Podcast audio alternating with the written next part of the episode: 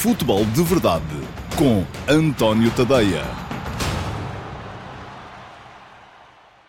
Olá, muito bom dia a todos. Eu sou António Tadeia e este é o Futebol de Verdade, edição de 7 de janeiro de 2020. Uma edição sem futebol. Ontem houve futebol, mas foi praticamente a Itália. Hoje vai haver, mas vai ser praticamente a Inglaterra. Hoje temos aí um excitante derby de Manchester para as meias finais da Taça da Liga eh, e acredito que nas meias finais as equipas já vão estar muito próximas da sua máxima força, mas, eh, portanto, sem futebol ehm, para analisar, para antever, vamos, ehm, resolvi hoje falar um bocadinho aqui de, daquilo que está à volta do jogo, daquilo que têm sido as declarações dos jogadores que têm sido chamados a prestá-las eh, acerca do processo de Alcochete, os jogadores ou no Sporting ou ex-jogadores do Sporting, ehm, acerca da invasão de Alcochete pelas claques, mas também do comportamento comportamento da, das eh, claques ou dos adeptos do Benfica eh, no jogo em Guimarães, frente ao Vitória, com o lançamento de tochas para dentro do campo que levaram à interrupção eh, do jogo durante várias vezes. Aliás, também em Alvalade, no Sporting Porto, houve uma tocha dentro do campo, até num momento meio caricato, porque o Vieto, naquele mesmo lance, acabou por estar muito perto do gol, por acertar no poste, com um bombeiro dentro do campo. Isso, enfim, seria uma situação meio complicada de gerir depois. O árbitro, aliás, Jorge Sousa foi falar com o bombeiro e foi-lhe explicar, tudo bem, estava lá a tocha, mas o senhor só pode entrar dentro do campo depois de a bola estar fora ou de eu autorizar. Bom, antes de entrarmos nos, uh, no assunto forte do dia, ou no lado mais para o final, espero também falar um bocadinho de mercado, se o espaço ainda, se o tempo ainda o permitir. Mas antes de entrarmos, uh, deixem-me dizer-vos que uh, podem deixar perguntas na mesma nas caixas de comentários, se estiverem a ver este Futebol de Verdade em direto, seja no Facebook, no Instagram ou no YouTube, seja em qual for destas três plataformas, que estamos em direto. Nas três, podem deixar perguntas uh, nas caixas de comentários, porque no finalzinho, assim que acabar este Futebol de Verdade, Cinco minutos depois vou estar em direto no antoniotadeia.com, o meu site, para responder às perguntas que forem deixadas aqui. Hum, portanto, assim dá mais tempo para olhar para as perguntas, para as avaliar e para uh, uh, dar a devida resposta. Quem quiser depois é só passar por lá, uh, é fazer ali um ligeiro desvio e logo no, no, no, no topo da página, no lado direito de quem está a olhar para o ecrã, tem lá o Q&A, sessão de perguntas perguntas e respostas, é só clicar em cima e esperar que eu apareça e eu hei de aparecer um bocadinho uh, depois deste Futebol de Verdade. Já agora, aproveito para vos dizer também mais duas coisas, porque são iniciativas recentes, desde o início de janeiro. Um, tenho uma newsletter diária, chama-se Entre Linhas, segue todas as noites, ela está disponível no site, por enquanto. Também uh, o ideal é que, assim que ela ganhe alguma atração, passe a ser apenas para subscritores. Não têm que pagar nada, estejam descansados. A única coisa que têm que fazer é subscrever. Se quiserem, é só ir lá. Podem ir ao site, podem subscrever também na página de Facebook,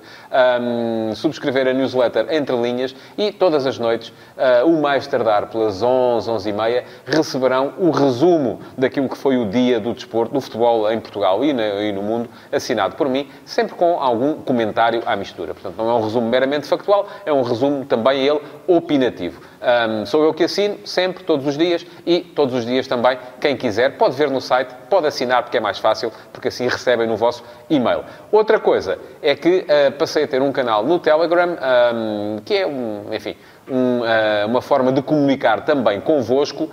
e quem quiser subscrever o canal do Telegram também pode ir ao site, antoniotadeia.com, e tem lá uh, o aviãozinho, que é o ícone do Telegram. É só clicar em cima, assinar, e passarão a receber notificações sempre que houver textos novos no António Tadeia, ou vídeos novos no antoniotadeia.com. é também uma forma de estar em dia com tudo aquilo que eu vou fazendo. Quem quiser assinar, é só dar lá um saltinho, clicar em cima do avião e, já sabe, passa a receber sempre que houver material novo no António Tadeia RTP.com eh, para ler, para ver, para ouvir. Bom, vamos então ao tema do dia uh, e que tem a ver com as, uh, o comportamento um, ehm, das claques, aquilo a que eu chamei os meninos mal comportados, alguns. E eu devo dizer, fazer desde já um disclaimer desde o início, porque eu gosto de claques. Eu sou há muitos anos, desde que o fenómeno das claques começou a aparecer em uh, Portugal, que eu sou uh, dos defensores das claques, porque eu acho que elas dão uma cor, dão uma, um ambiente aos estádios que os estádios em Portugal não tinham. Eu ainda sou do tempo de ir ao futebol em Portugal antes de haver claques, ou delas estarem, uh, vamos lá ver, espalhadas por todo o país. Depois houve uma altura ali, em meados dos anos 80, em que todos os clubes passaram a ter claques e o fenómeno das claques passou a ser algo de muito bem visto e de muito bem acolhido acolhido no futebol português. Eu recordo-me que até houve um jornal, eu acho que era a Gazeta dos Desportos, que fazia uh, um, uh, uma espécie Tal como há o prémio um, com notas em todos os jogos para eleger os melhores jogadores do campeonato, na altura havia o prémio para eleger a melhor claque do campeonato e todos os, todos os jogos, os jornalistas de, de, desse jornal, uh, que eu repito, acho que era a Gazeta dos Desportos, não tenho a certeza absoluta, porque já lá vão muitos anos, uh, davam uma nota às claques e no final elegia-se aquela que tinha sido a claque mais fantástica do campeonato. Portanto, disclaimer, eu gosto de claques, não sou nada daqueles que acham que as claques deviam acabar, acho é que têm que estar um, sujeitas regras, porque de facto é muito fácil elas serem infiltradas uh, por gente de uh, mau teor e uh, por gente que não está ali a fazer nada a não ser deitar para fora as suas frustrações e prejudicar o futebol. Ora, ontem foi dia de falar Rui Patrício e eu. Um, enfim, eu recordo-me também de Rui Patrício uh, estar no Sporting desde os Júniores, uh, da estreia de Rui Patrício na Madeira uh, contra o Marítimo, no jogo em que defendeu uma grande penalidade, da, do momento em que ele assumiu a titularidade do Sporting com Paulo Bento, relegando para o banco Stojkovic, que era uma das grandes apostas da equipa um, ehm, do Sporting naquela época, da forma como ele chegou à seleção nacional, da forma como ele se impôs, depois até de alguma má vontade um, ehm, por parte do selecionador anterior, ele se impôs na seleção, conseguiu conquistar o seu espaço e vai ser, sem dúvida, o guarda-redes mais internacional de sempre, pelo menos até aparecer um próximo, uh, na, uh, no futebol português. Portanto, é alguém um, que os sportinguistas deviam respeitar acima de tudo. E, no entanto, não foi, de, de acordo com aquilo que Rui Patrício disse ontem, não foi nada disso uh, que aconteceu quando houve a tal invasão ao Alcochete. O facto de Rui Patrício ter sido ameaçado, o facto de Rui Patrício lhe ter sido dito que lhe partiam a boca toda, eh, isto a levar como boas as palavras do jogador, como é evidente, só vem dizer que aquela gente está sem controlo. E uh, há gente que tem que ter controlo, porque não é responsável pelas suas próprias ações. A mim, uh, vou dizer-vos que me causou alguma impressão ter lido aquilo que o Rui Patrício disse ontem no seu testemunho, postado via Skype desde a Inglaterra, no processo de Alcochete. Porque, caramba, é o Rui Patrício. Não é um jogador que apareceu aí uh, há seis meses e que de repente vai embora outra vez. É um jogador que tinha década, uma década e tal, de clube, de entrega àquele emblema e aquele, acima de todos os outros, tinha que ser respeitado. Ora, isto faz com que eu volto a dizer que é importante que a lei um, seja apertada, que as malhas da lei sejam apertadas no controlo das claques. Porque eu gosto de claques, mas não gosto de meninos mal comportados. Gosto de claques a partir do momento em que elas uh, ultrapassam aquilo que é legítimo, deixo imediatamente de gostar. E foi isso que se passou, por exemplo, no jogo de Guimarães, uh, em que os adeptos do Benfica, e aí não podemos bem falar de claques, porque ninguém sabe muito bem o que é que os adeptos do Benfica são, se são os Diabos Vermelhos, se são os No-Name Boys, se são adeptos a título individual, porque o Benfica, conforme se sabe, uh, tem-se recusado sempre, e mal, do meu ponto de vista, tem-se recusado sempre a integrar, a reconhecer o apoio às suas claques e, dessa forma, permitindo que elas estejam um bocadinho à margem da lei. Ora, eh, em Guimarães, o arremesso de tochas para dentro do campo foi constante, até motivou da parte do presidente do eh, Vitória Sport Clube eh, uma bicada muito direta a dizer que, a partir de agora, quando as equipas acharem que precisam de um desconto de tempo, já sabem o que é que têm que fazer, é só mandar uma tocha para dentro do campo e o treinador tem tempo para corrigir, para falar com os jogadores, para corrigir aquilo que lhe apetecer. E, de facto, isso, no limite, pode vir a ser assim. Porque a questão, eh, e eu não fiquei muito convencido quando ouvi depois o secretário de Estado eh, da Juventude e do Desporto, João Paulo Rebelo, a falar sobre o tema, porque a questão é que o secretário de Estado está também ele muito preso àquilo que são os limites da lei. E os limites da lei são os seguintes, porque nós, e ainda no seguimento daquela, daquela situação em Guimarães, eu ouvi muita gente dizer, então, mas com as câmaras de CCTV nos estádios, é facílimo identificar os indivíduos que fizeram isto é facílimo chegar ao pé deles e impedi-los de entrar nos estádios de futebol a seguir. Ora bem, não é bem assim, porque todos nós estamos protegidos pela lei e hum, há um prazo tanto quanto julgo saber, é de 180 dias, para que estes indivíduos possam ser uh, julgados, apresentada a sua defesa, e só depois disso é que poderão ser uh, impedidos ou não de entrar nos estádios. Ora, 180 dias, caramba, são seis meses. Daqui a seis meses eles, se calhar, já nem fazem parte das claques, porque, entretanto, apareceu outra coisa qualquer à qual eles acharam mais piada. E, portanto, isto, no meu ponto de vista, não é aceitável. Eu, se convidar alguém para ir à minha casa e essa pessoa começar a destruir a mobília, o mais certo é que eu, da próxima vez, se a pessoa quiser ir lá jantar, eu digo, é pá, desculpa lá, mas uh, aqui não. Uh, se quiseres, gosto muito de ti, vamos jantar fora. Ora, é aqui que eu acho que a Liga tem alguma responsabilidade e devia fazer alguma coisa, porque a Liga, sendo uma hum, entidade privada, pode, do meu ponto de vista, perfeitamente Uh, embora isso lhe custe naturalmente dinheiro, porque vai ter que assumir, se calhar, uh, a segurança de, de, por si só, mas pode naturalmente impedir aqueles que são os meninos mal comportados, aqueles que são os meninos que lhe prejudicam o espetáculo, que lhes prejudicam o negócio, de entrar nos seus estádios, porque são eles que estão a organizar. A questão é que isto, estando nas mãos do Estado, estando nas mãos um, das forças de segurança, da polícia, um, dos tribunais, tudo leva muito tempo. Mas, eu volto a dizer, a Liga Portuguesa de Futebol é uma entidade que pode perfeitamente organizar organiza os seus próprios eventos e, sendo uma entidade privada, pode perfeitamente, assumindo a segurança dos seus próprios eventos, tal como há pessoas que são proibidas de entrar em discotecas porque já se portaram mal, há pessoas que são proibidas de entrar em restaurantes porque já se portaram mal, porque é que não há de haver pessoas que são proibidas de entrar em estádios porque se portam mal também? Enfim, não vejo grande dificuldade no assunto, a não ser que é muito mais difícil de controlar e, naturalmente, vai exigir muito mais investimento e muito mais dinheiro a quem uh, organiza o espetáculo. A questão aí é de perceber se é viável e se, feitas as contas, se é, se é benéfico ou prejudicial. Portanto, do meu ponto de vista, ah, é preciso fazer alguma coisa, sim. Ah, é preciso que os clubes ah, falem todos uns com os outros e percebam que têm mesmo de ter algum controlo sobre as suas claques. O Sporting está a tentar fazer esse, esse caminho e está a ter, Frederico Varandas, muitas dificuldades. Também não o tem feito sempre da forma mais inteligente, do meu ponto de vista. O Futebol Clube Porto tem no líder dos Super Dragões quase que uma extensão do presidente, daí que, uh, havendo ali uma, uma, uma relação de respeito total, uh, será mais fácil ao Porto controlar as suas claques uh, do que é aos outros clubes. No Benfica ninguém sabe muito bem o que é que se passa, porque há esta situação de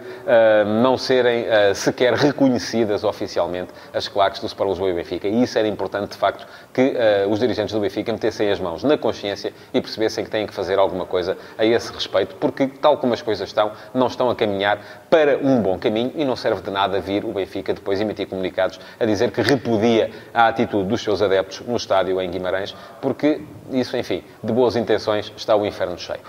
Bom, arrumado o assunto das uh, claques, uh, vou passar ainda um bocadinho pelo, pelo mercado e por aquilo que se anuncia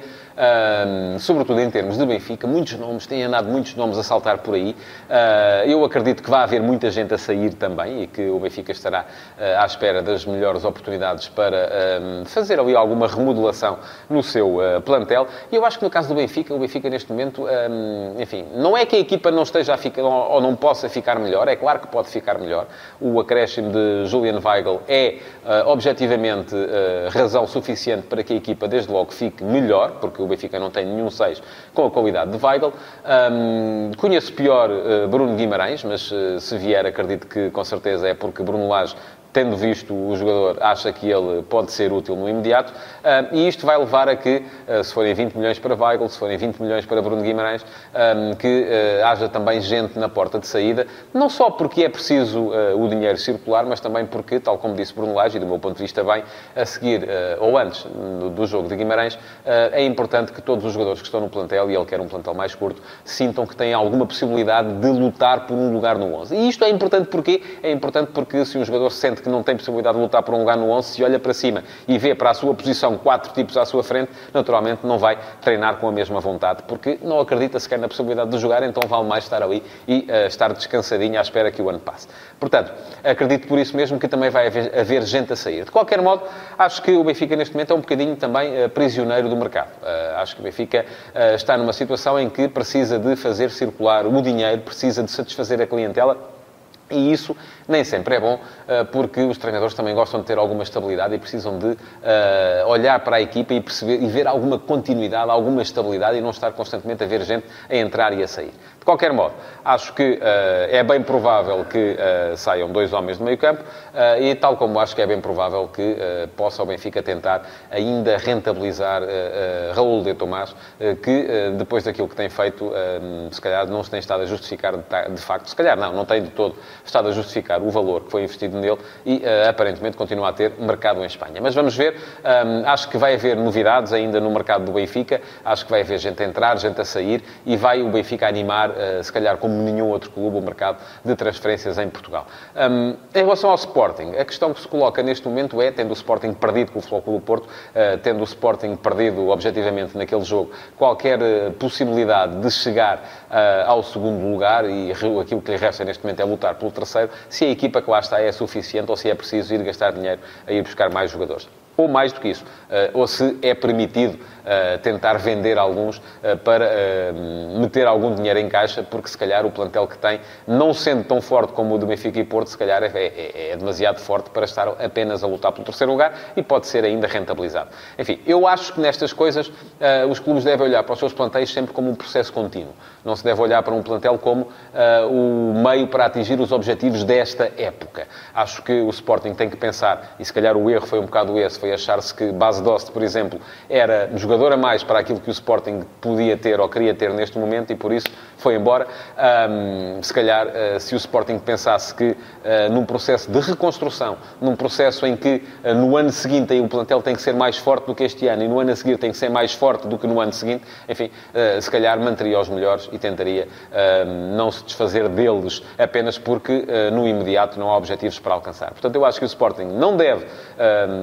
libertar os jogadores ao desbarato, eh, da mesma forma que acho que sim, eh, devem ser identificadas as lacunas do plantel e não deixar todas para ser uh, supridas apenas no mercado do verão que vem. Se houver boas oportunidades de negócio agora, é agora que elas têm que ser supridas e há uma que é evidente, que é a contratação de mais um ponta de lança, porque mesmo com a inscrição de Pedro Mendes, creio que o Luís Filipe e Pedro Mendes são de menos para aquilo que o Sporting precisa naquela posição e não é, de facto, com Rezé ali, com Bolazzi ali, que o Sporting vai ser capaz eh, de eh, atingir, seja que objetivos forem. Eh, quanto ao Porto, enfim, o Porto aparentemente está a apostar tudo na estabilidade. E não é uma má ideia. Acho que a equipa do Porto, o Porto é forte, um, tem boas soluções para todas as, as posições e um, se Sérgio Conceição conseguir fortalecer aquele espírito de grupo, a equipa demonstrou, ainda agora em Alvalade, não fazendo um bom jogo, que o Porto acho que não fez um bom jogo, mas ganhou, e isso é que é importante, e demonstrou que podem contar com ele para lutar pelo título. Aliás, o Porto vai ter nas próximas semanas um calendário mais fácil do que o Benfica e depois recebe o Benfica no Dragão. A partir daí, sim, se calhar se vai começar a pensar naquilo que vai ser o campeonato daqui até ao final da época. E pronto, chegamos então ao fim do Futebol de Verdade de hoje, aqui nas redes sociais, Facebook, Instagram e YouTube. Não se esqueçam de pôr o vosso like, de comentar, de partilhar. É muito importante que partilhem este espaço para que os vossos amigos também possam vê-lo e eventualmente vir cá parar num dos próximos dias. Mas uh, não se esqueçam, entretanto, que daqui a 5 minutinhos, em antoniotadeia.com, vamos ter então a sessão de perguntas e respostas. As perguntas que tiverem sido feitas nas caixas de comentários deste Futebol de Verdade vão ser respondidas já seguir em direto também no meu site. Então, até já.